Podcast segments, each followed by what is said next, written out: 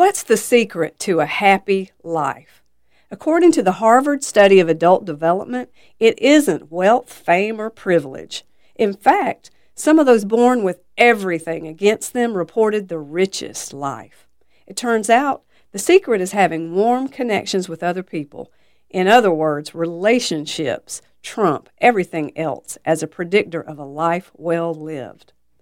The current head of the 85 year old study is Dr. Robert Waldinger, a psychiatrist and professor. He's the author of The Good Life Lessons from the World's Longest Scientific Study of Happiness. Since the inception of the research project, thousands of individuals have been studied and assessed throughout their lives. A consistent finding is that people who maintain relationships with others cope better with hardships and stress and suffer much less with depression, heart disease, diabetes, and the like. They also have sharper brains as they age. So connections result in better physical health too. The author points out that even talking to a stranger yields a feeling of well being. I bet you've experienced this on lots of occasions. But if you're skeptical, test it out the next time you're in the slow line at the grocery store or when you sense that someone you don't know could really use a compliment.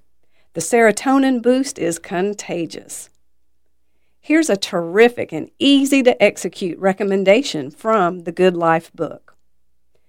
Begin this way Think of a person who is very important to you.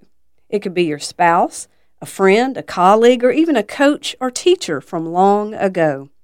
This person might be sitting right beside you or halfway across the world.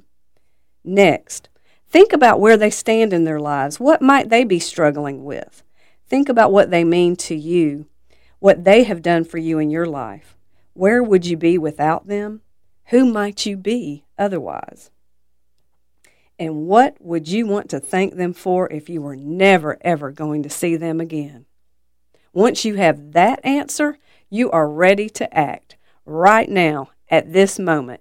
And this is all that you need to do.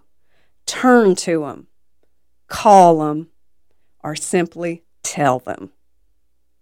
I'm Loretta Hannon, and that's the view from my front porch.